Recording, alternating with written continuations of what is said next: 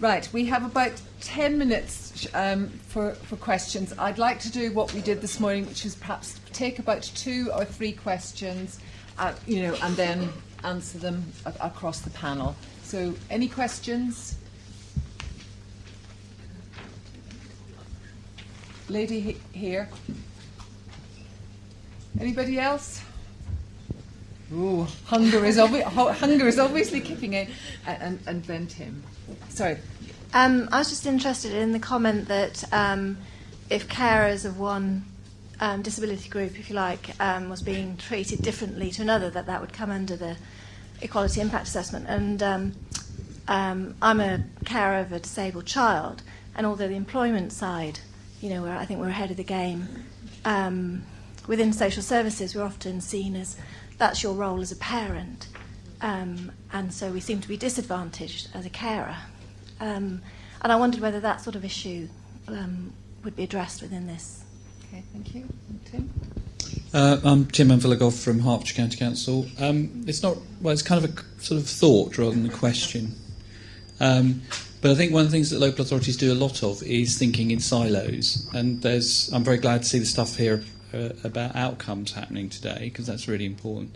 Uh, the equality stuff, then stuff about customer care, good practice, all four of which can very easily be thought about totally separately in any given local authority. So it's just a thought, really, uh, how important it is to try and bring all those things together in one place because actually they all depend on each other. You. One, one more question. Gentleman at the back. Yeah, there is lots of things which has been highlighted by the for the carers, but I'm a bit disappointed uh, that uh, many carers, because I'm a support worker for carer support worker, many carers whom I see, uh, and if you ask them, you know, what do you want for yourself, and they just say that, look, I want the person I'm caring for gets engaged into activity, gets engaged into volunteering, work, employment.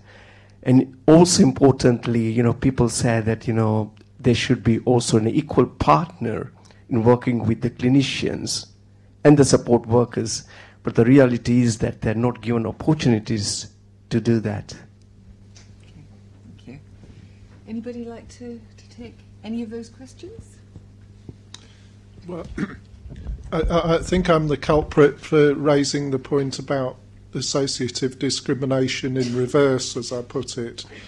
Um, I think it's a good point. Um, the there are a lot of issues, I think, for parent carers um, up and down the country, and, and certainly about where well about carers' assessments. There was a rec- the ombudsman decision against a London borough that I referred to um, was was actually about um, the treatment of. Of, a of, of parent carers and also of a sibling carer in the family, and uh, Count London Council was found guilty of maladministration for not clearly separately identifying the needs of each of the family member. Um, if I think I would suggest that if parent carers can show that they're receiving less favourable treatment, and if they can show that that has an adverse effect on their child, um, it seems to me there's the potential for that to be actioned. Um, ex- exact to what degree we can do that, people can do that, will depend on um, people like Luke and his colleagues. But there, there are usually lawyers uh, looking for angles to sue us poor councils, and um, I'm sure this is an, an area where there could be further action.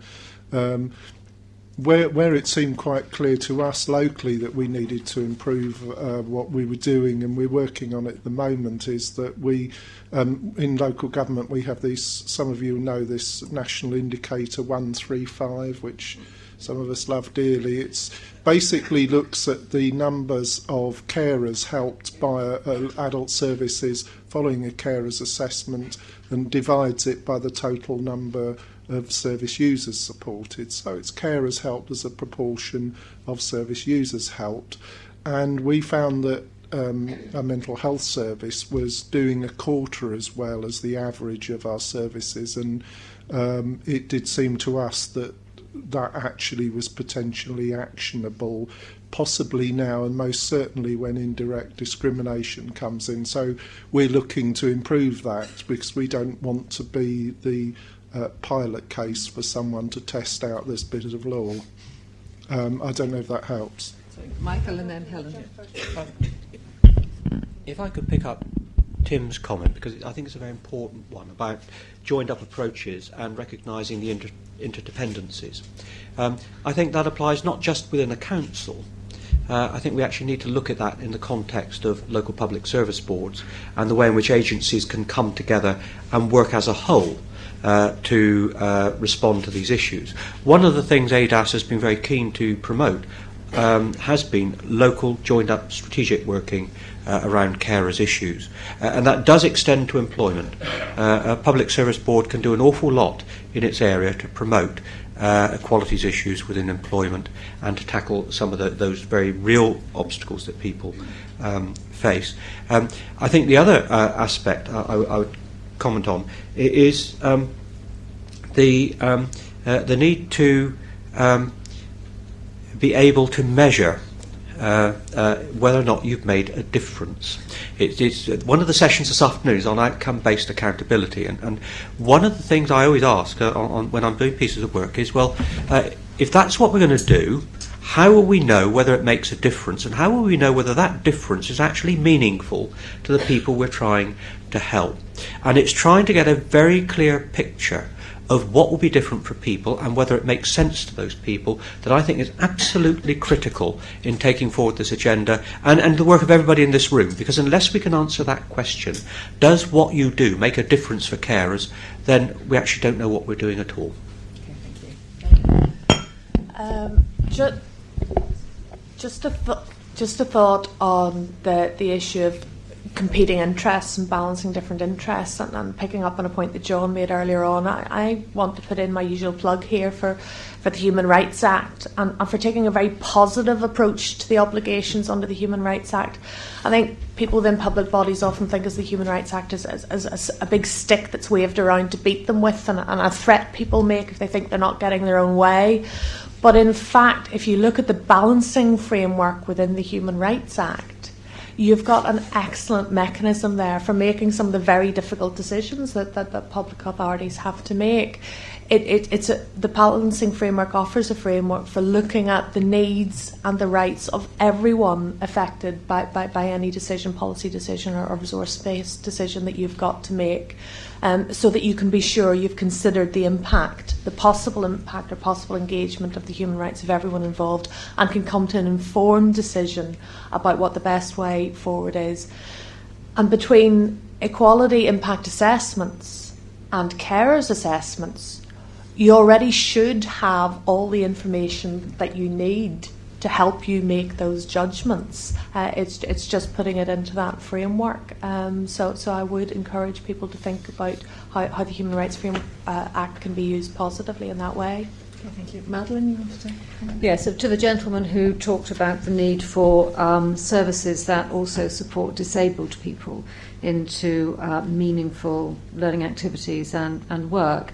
And we come back again to the issue about the most important thing being services to disabled people, services to older people. Those are the things that make the difference.